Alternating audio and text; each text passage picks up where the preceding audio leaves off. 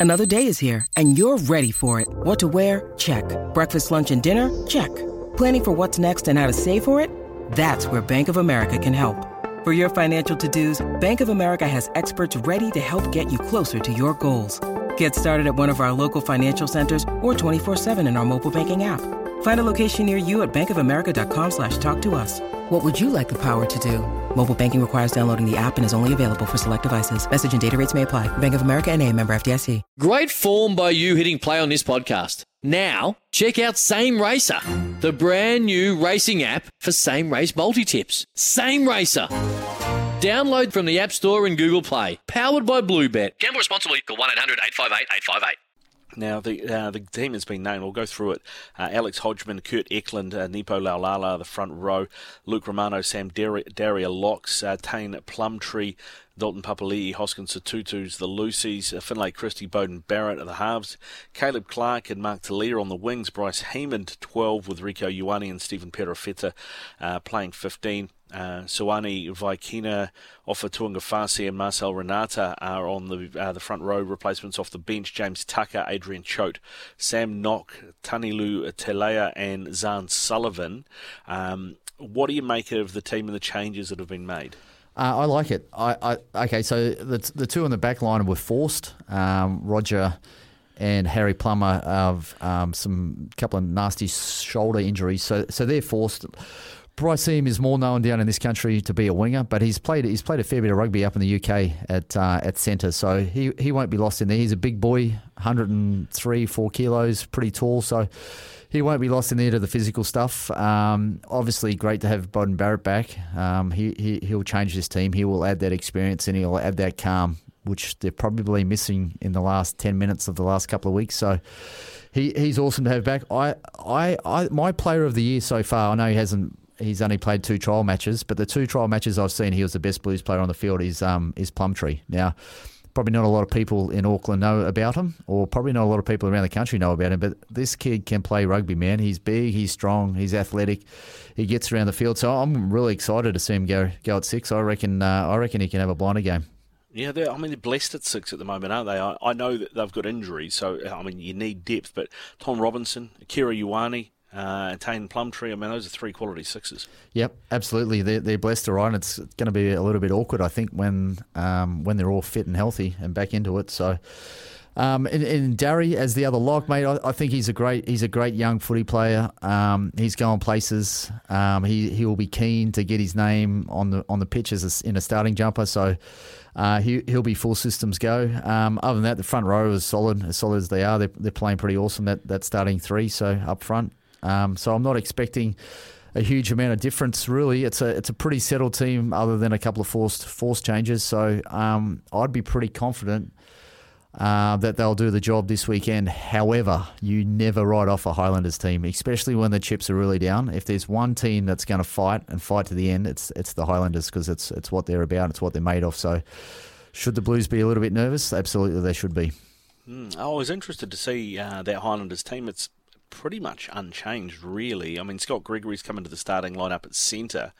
Um, but a guy that I'm surprised, I don't know about you, to see still there is Liam Coombs Fabling. They've switched wings for him, um, but you know, not I'm not having a crack at him, mate. I mean, you know, I've never played this level, but I thought he was he was probably in a poor team or in a poor performance. He was the he was the one that made a lot of really glaring errors. Yeah, yeah, yeah. Some nights, some nights it just doesn't go your way, eh? Uh, it, it's hard. Listen, the, the Highlanders team, I think, I think they've got the fight and they've got the mongrel, and they show it best when the chips are down. They'll they'll be led by Aaron Smith around the field. He'll be angry. He'll be upset with where, where they're at in the table, and he will be making those forwards go strong. This this game this week is all about who's going to win it up front. We know the Blues have got some classy backs.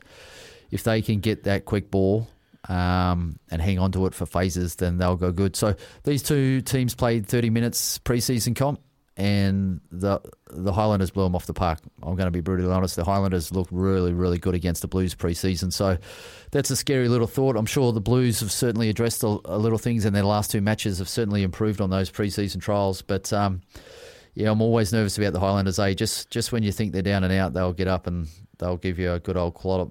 Um, Umaga Jensen at 12 for the Highlanders has been probably the standout player of the competition, I think, so far this year. He's he's a class act. He's big and he's strong, and he can. He's got footwork as good as um, as good as Rogers. Uh, he had an outstanding match last weekend, and he'll be uh, right in amongst it again this week, I imagine.